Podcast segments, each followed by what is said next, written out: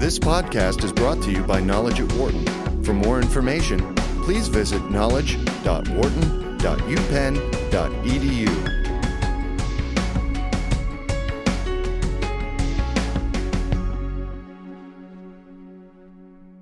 Five years ago, the federal government tried to fix what had been seen as a broken financial system, one that uh, indirectly, directly led to the crisis we went through in 2008 and 2009, as well as the recession, which we're still feeling the effects of and probably will for some time. Enter the Dodd Frank legislation and the hope that this plan would fix some of these problems. It has drawn both praise and criticism from members of Congress over the years, but uh, has it done the job it set out to do? Joining us first here in the studio is David Zaring, who's an associate professor of legal studies and business ethics here at the Wharton School. Also with us is Todd Zywicki, executive director of the George Mason Law and Economics Center and the GMU Foundation Professor of Law. Welcome uh, to the show, Todd and David. Thank you very much for coming on. Great to have you. It's great to be here. Thank you. Todd, great to have you. Absolutely. Great to be here this morning. Thank you very much. Uh, David, has, has Dodd Frank uh, done what it set out to do? Uh, I think it's a work in progress, but uh, I am tentatively, and you, you, hope that after five years you can get beyond the tentative stage. I'm tentatively happy with the way the statute's been implemented um, and rolled out. I think it's made the financial system safer. It's uh, limited the um, uh, sort of size and scope of the um, uh, largest banks um, and created a new system of oversight that I think is really affecting the way they do business today. Uh, Todd, uh, your opinion?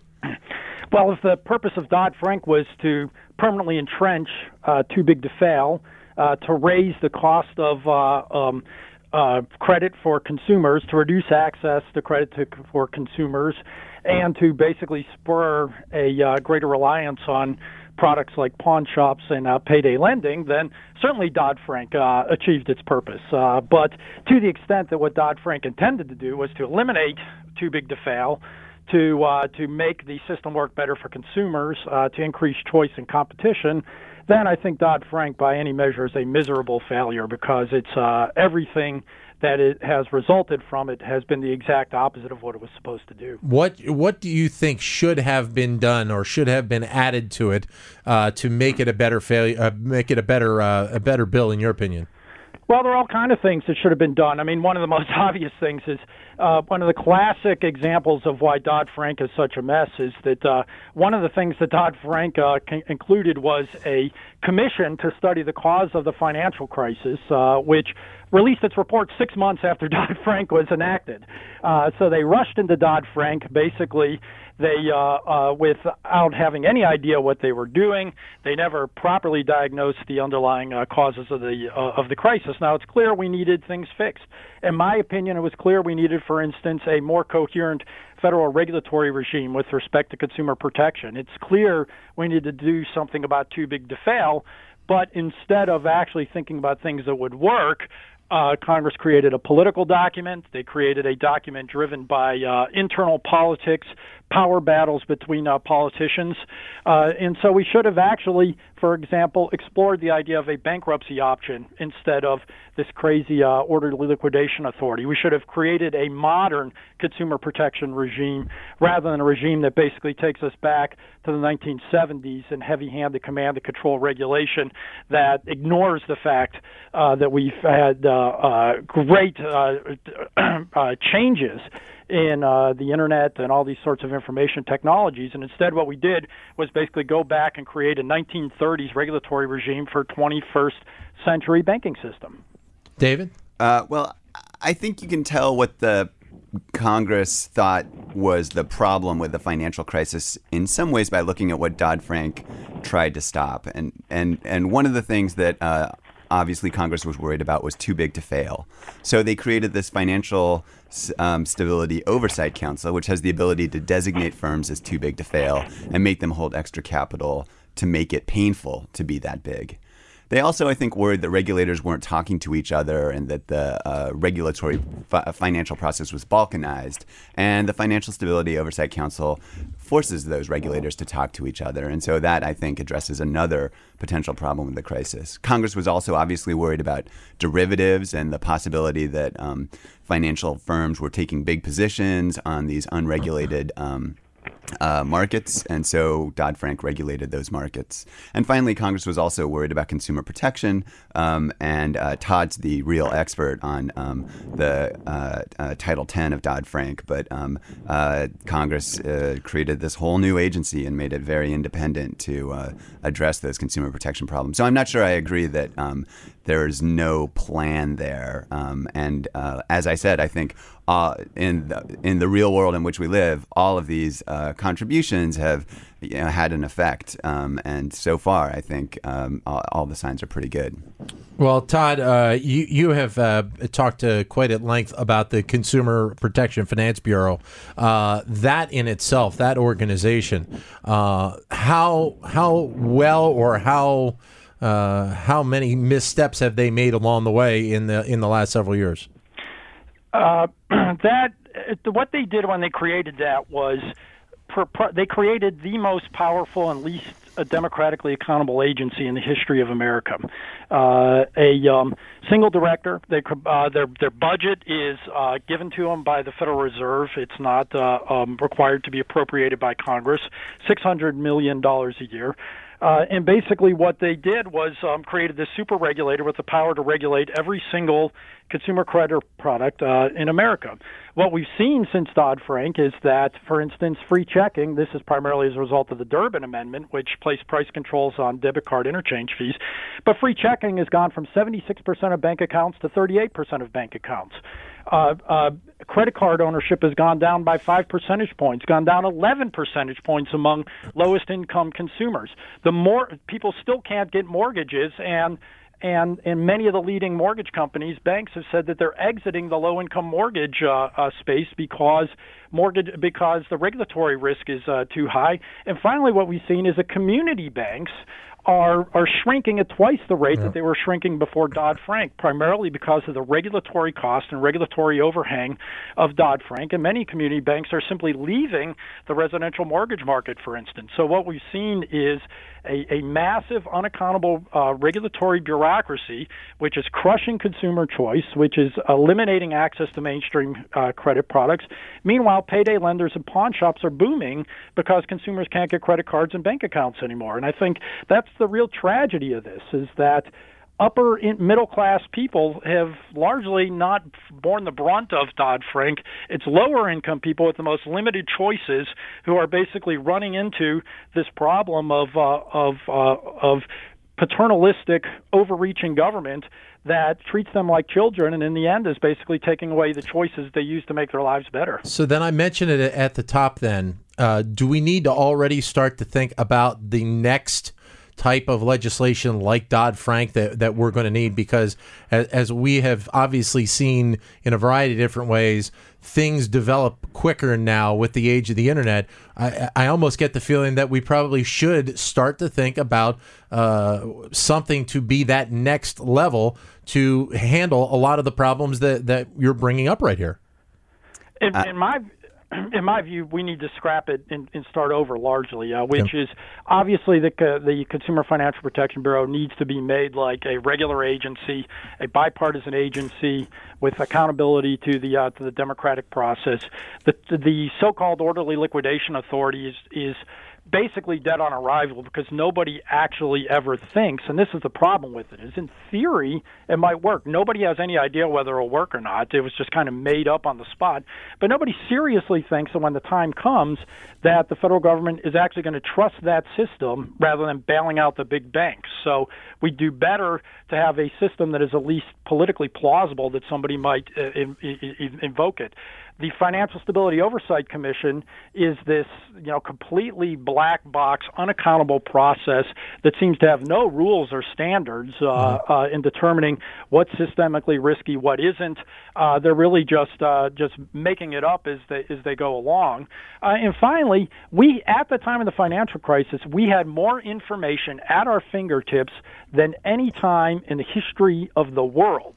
Yet we had one of the greatest financial crises of all time. It's not a matter of information, it's not a matter of information sharing there is no way that a centrally planned regulatory regime can deal with the complexity of this world. And it's just naive to think that we can. And I think we need to start over. We need to think about what the global financial system looks like in the 21st century rather than trying to take old fashioned systems and trying to jam the, uh, uh, the, the, current world into our old, you know, horse and buggy way of regulating the, uh, the world. Well, I don't. I don't exactly know what a centrally planned financial regulator would look like, but I don't think that's what we have. And uh, I also don't think you can beat something with nothing. Uh, our, our regulatory system is jerry rigged, no question, um, but that doesn't mean that it's better, it's worse than any of the alternatives. Um, and, uh, uh you know, in many ways, the response to the financial crisis uh, in this country is the envy of those of other financial systems and the uh, uh, of the regulators and those with other financial systems elsewhere in the world. Um, the things I think that I'd like to see more of in the future, um, and maybe the Dodd Frank part two, is uh, I think we need to think about shadow banking. Um, uh, and there's a there's an aspect of the financial system which is strange and has probably always existed, but is absolutely exploding these days, which is you now have a pretty closely regulated banking system. And then all these other ways that companies and consumers get their financing. Todd talked about payday lending and loans. Um, and uh, for companies, it's often uh, commercial paper, um, uh, asset managers, hedge funds. There's all these new sorts of financing out there. And it's not really clear how they fit into the financial system if they can create a lack of stability or something like that. So I'd like to see some more attention paid to shadow banking, to insurance, uh, federal regulation in the future. And uh, I agree with Todd on one thing, um, if not everything, which is that orderly liquidation authority is um, this way to wrap up banks, and we just don't know if it'll work. And there's a lot of uh, progress that needs to be made there um, that hasn't been made. Todd? Yeah, well, I mean, I think that uh, David points out the, the, the problem here, which is that when you have a dysfunctional regulatory regime that raises costs uh, with very little benefit, what you get is a pressure to push transactions outside of the system. And so we could chase our tail forever trying to regulate every single thing.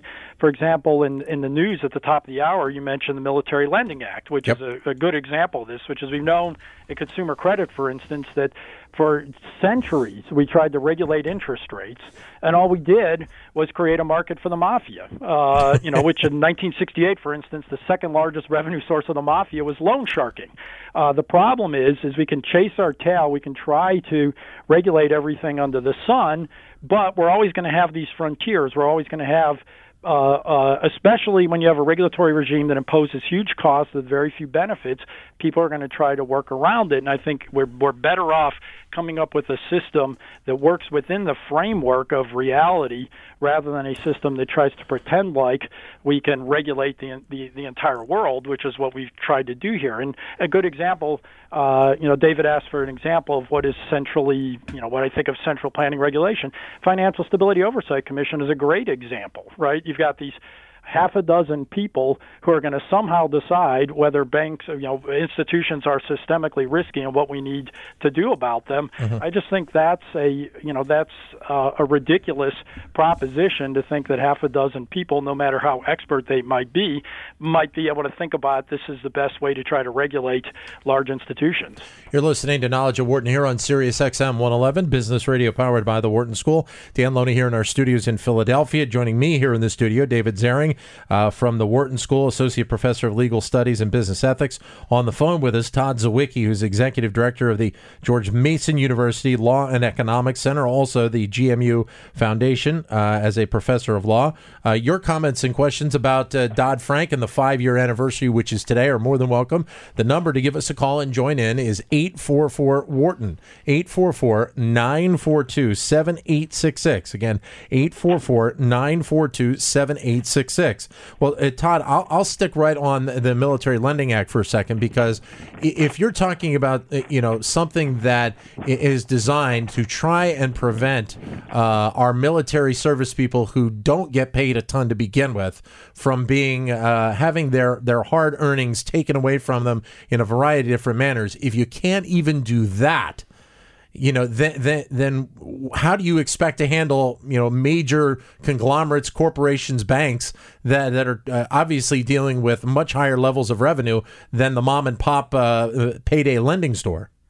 Yeah, well, I mean, you know, the Military Lending Act, uh, you know, is, is a good example. What it tries to do is essentially create a 36% uh, interest rate cap for loans to military service members. And what have we already seen? We, uh, we've already seen since the first iteration of that is that you can't wish away the need for credit that consumers have, even if they're in the military. Yeah. So basically, the first Military Lending Act just caused an explosion of unregulated products like uh, overdraft protection. Bank overdraft protection, which is unregulated, is now become a huge uh, thing for military uh, families because they've lost access to the products that they actually want. And if you take that as as a micro study of the realities of, uh, of, of economic regulation, it shows exactly the point that you're saying, which is we could pass all the laws we want, but we can't repeal the law of unintended consequences, and we can't repeal the law of supply and demand. Uh, and as you said, uh, if we continue to try to think we can, if, if we can't do that with respect to ordinary people entering the small dollar loans, the idea that we can do this with respect to Goldman Sachs and Citibank is absurd. Number one, and number two, the idea that that that we can have some sort of you know pure regulatory process that isn't going to be corrupted by politics is just naive. As I said, the big losers of Dodd Frank are not Citibank and J.P. Morgan. Uh, Jamie Dimon, the head of J.P. Morgan, says the he actually said on a call with investors one of the benefits of Dodd Frank is that it's increased the moat that protects us from competition from other smaller banks. It's right. community banks that are bearing the brunt of Dodd Frank, exactly the banks that had nothing to do with the financial crisis, yet they're the ones who are paying these huge regulatory yeah. burden to implement all this stuff from Dodd Frank. Well, community banks uh, can't become SIFIs. Um, there is some question as to you know what it is we're getting out of uh, our community banking system. Uh, you know, one thing if there were a place where people went for mortgages, I guess one of the questions posed by the financial crisis, which was a housing crisis, is you know, do we want everybody in America to have a mortgage, or do we want a system where some people own their houses and other people rent their houses, and um, and maybe that's a system that makes more sense than a, a world in which everybody uh, basically has most of their wealth invested in one single asset, which, as we know, is an asset that can decline in value. So I, I don't have a problem with you know efforts to sort of limit the sort of uh, emphasis on home ownership, which may have gotten us into some trouble in the in the first place that but, precipitated the crisis. But it, it, it, does even feel now that, that today, David, that we're sitting in a system, just the, the housing system, where, I mean, if you look at, at the numbers that come out from uh, from the you know the Realtors Association and the companies that are doing the building, more of the properties that are being built these days now are apartment complexes or condominium complexes than they are the the, the single family home, and that to me is a little concerning. Just as a, as a citizen, when I sit back and think that we've got more people right now that that have to think about renting rather than owning. I mean, that's a concern to me for the economy in general. Do you see it th- that way? I don't. Um, in other countries, there's a lot more rental ownership than there is home ownership. Mm-hmm. Um, uh, if you uh, own your home, then that's where you've placed most of your resources. And if you rent your home, then uh, you can have your resources in other things, uh, in index funds or passively managed investments, which which might be a better investment in the first place. Um, uh, I think some of the developments of apartments and condo, uh, condominiums and that kind of thing is partly, um, you know, the re-urbanization of America as people move back Yeah. into cities, um, and uh, you know that may have some advantages. It might be greener. Um, uh, it might be more fun um, for uh, people, and so. I'm not sure that uh, when we look at uh, you know what's the right way to think about um, how uh, most people manage their finances, I'm not sure that home ownership is is necessarily the answer that we want to come to. All right, Todd, I'll let you jump in on that. Yeah, I mean, uh, on, on this point, I don't necessarily disagree with David, uh, which is, you know, what we did was we went through a period where, uh, where bad government policy um, incentivized home uh, people buying houses. I won't even say home ownership because somebody who put nothing down into a home and had an interest-only mortgage was essentially not a homeowner in normal terms. It was just somebody living in their investment. Uh, but uh, uh, but in that sense, I, I don't disagree with David. What bothers me more about it is that uh, um, that it's restricting choice and it's not making the system safer. So, for example, the, the qualified mortgages rule, which was supposed to uh, to to address this problem, before the rule was actually passed, it eliminated the single most important component of what drove the foreclosure crisis, which is a qualified mortgage does not have any minimum down payment requirement. And we know that it was the deterioration of down payment requirements of people not having equity in their homes that is what really spurred the foreclosure crisis. One estimate by uh, by Peter Wallison is that 23% of the mortgages that were made during the run up to the uh, uh, uh, that that uh, that loans that conformed with the qualified mortgages rule would have a 23 would have still had a 23% foreclosure rate uh, because we haven't really addressed the underlying problem. But the second part of it is is that by putting this sort of blanket of bureaucratic uniformity over the system, we've we've re- restricted consumer choice. We uh, and and so for example, the the benefit that community banks have is relationship lending of knowing their customers, having customers they know, the local community, and that sort of thing. And basically, what Dodd Frank has done is eliminated that competitive advantage for community banks. They've gotten rid of relationship lending, the kind of lending that we say we supposedly want, by basically throwing this blanket of uniformity over them. And that's one of the reasons why community banks are, are exiting this market. So it's not that I necessarily disagree with the idea that we were promoting home ownership improperly, but what we're doing instead is is making the mortgage market work uh, more poorly for consumers, raising costs, reducing access, and reducing choice uh, for consumers. I'll throw this next question to both of you. I, I sit here and, and as you know, I, look, I'm not, I'm not a millionaire by any way, shape, or form, but but I sit here after what all has happened over the last several years, and, and I still don't feel good about what our banking system uh, and, and what the people who are who are running it uh, are really trying to do. I, I, I don't get the sense that you know, and maybe this is somewhat naive, but you you get the sense that they are not out there trying to all the time look out for the best interest of the consumer. Am, am I wrong on this, Todd? Uh, yeah, well, I mean, I had a I had a uh, an interesting conversation with a uh, community banker about this, and he said, "Look, the reality is now is my my my clients, my customers are no longer the people who live in my community. My primary client is the federal government." Uh, which is Yeah. I run my bank to satisfy Washington, not to satisfy my shareholders, not to satisfy my customers. And if I do something that uh, is good for my customers and is going to look bad for the regulators, then uh, then I'm going to be in trouble. Uh, and that sort of system uh, just does not conduce to a system that's going to be good for consumers, that's going to be good for the economy, that's going to create stable and safe lending. It's going to create a system like we had, which is ba- uh, which even on steroids now, which is a, a system run to please government regulators. Uh, and, and I agree with you. Uh, I, I have less confidence in the banking system now. I have less confidence. I, I you know, is the, the I just nobody believes. Literally nobody believes that Dodd. We can get bipartisan disagreement or bi- bipartisan agreement that Dodd Frank doesn't eliminate uh, too big big to fail. Uh, we know it doesn't eliminate too big to fail. Well, uh, and we can just go right down the uh, right down the uh, um, down the ladder. I'm not sure I entirely agree that it hasn't made too big to fail, something that's uh, a lot more painful for uh, big banks to do. Nobody wants to be designated a SIFI, and uh, that's a systemically important financial institution. Big banks are being designated SIFIs, and they all they all want to get out from that. So that may give them an incentive to shrink. But I, I think it's one thing that's interesting about, um, you know, feeling good about our banking system is uh, currently the thing you're hearing from Washington and and uh, bank supervisors in other countries is a need for bankers' ethics. Uh, and banking ethics has been something that uh, the Federal Reserve is talking about, that um, the um, uh, European Central Bank is talking about. They think that they've implemented all these rules on capital requirements and stable funding ratios and uh, uh, uh, rules that are designed to keep banks from uh, uh, going under if there's a crisis or a shock. Um, and those rules have hard requirements. They are focused on numbers.